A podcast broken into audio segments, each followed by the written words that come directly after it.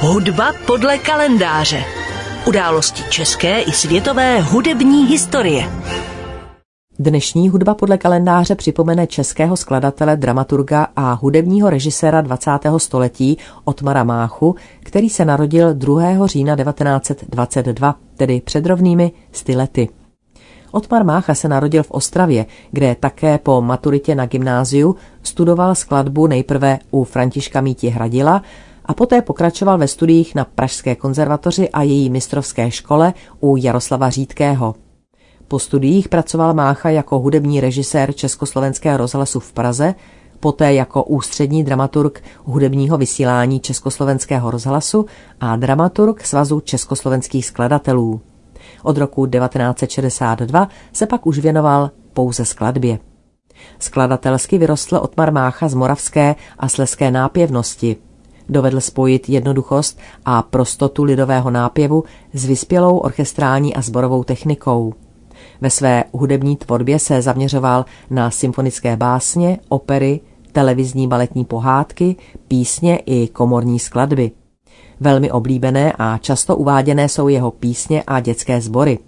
Za jeho nejvýznamnější dílo je považováno oratorium s názvem Odkaz Jana Ámose Komenského pro soprán, orchestr a varhany, které mělo premiéru v roce 1957.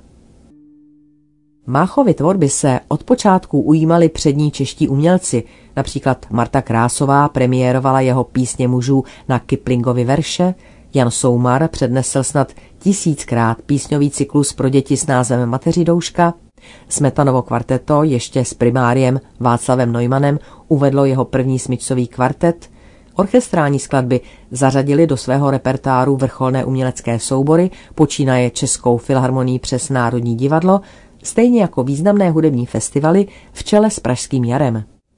Máchovo dílo vyniká obdivuhodnou hudební a myšlenkovou jednotou. Velkou inspirací byla Máchovy osobnost a myšlenky Jana Ámose Komenského a také spisy Vladislava Vančury. Do tohoto okruhu patří Máchova závažná díla Oratorium odkaz Jana Ámose Komenského, hudba k Vávrově filmu o Komenském a symfonická svita z ní, dále pak tři sopránové árie Testamentum, opera Jezero u Kereve, druhá symfonieta s podtitulem Ať vzejdou věci nové a oratorium Stará vlast i Symfonia Bohemorum. Jak už jsem říkala, Otmar Mácha úzce spolupracoval s předními českými interprety, mimo jiné s houslistou Josefem Sukem, duem Nora Grumlíková Jaroslav Kolář či souborem Linha Singers. Pro tento vokální soubor vznikly tři skladby, mezi nimi zcela unikátní a dramaticky pojaté Concerto Grosso. Rozmanitá, početná a úspěšná byla také Máchova tvorba pro děti – ať už šlo o skladby určené dospělým interpretům nebo k provozování i poslechu přímo dětem.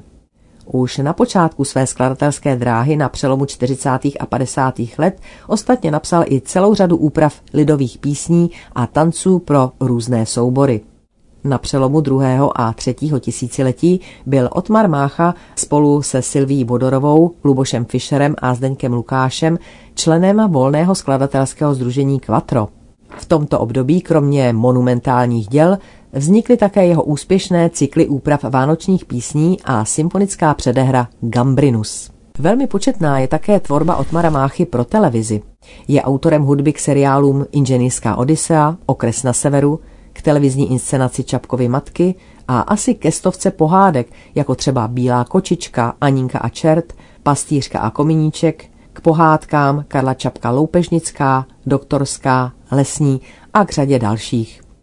Napsal také hudbu k řadě krátkých filmů, ať už to byl Aleš, Mr. Třeboňský, Petr Brandl, také k celovečernímu filmu Vojtěcha Trapla Velké přání a k celovečerním filmům Otakara Vávry Putování Jana Ámose, Komediant Oldřich a Božena, Veronika a Evropa tančila Valčík. Skomponoval také hudbu ke cvičení mladších žákyň na československých spartakiádách v letech 1980 a 85.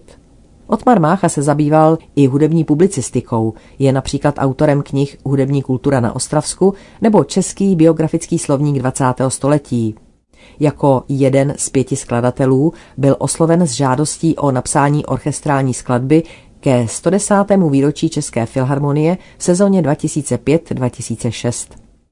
Za svou hudební tvorbu byl Otmar Mácha mnohokrát oceněn, kromě jiného hlavní cenou televizního festivalu Zlatá Praha, státní cenou a titulem Národní umělec. Otmar Mácha zemřel 14. prosince roku 2006. Hudba podle kalendáře.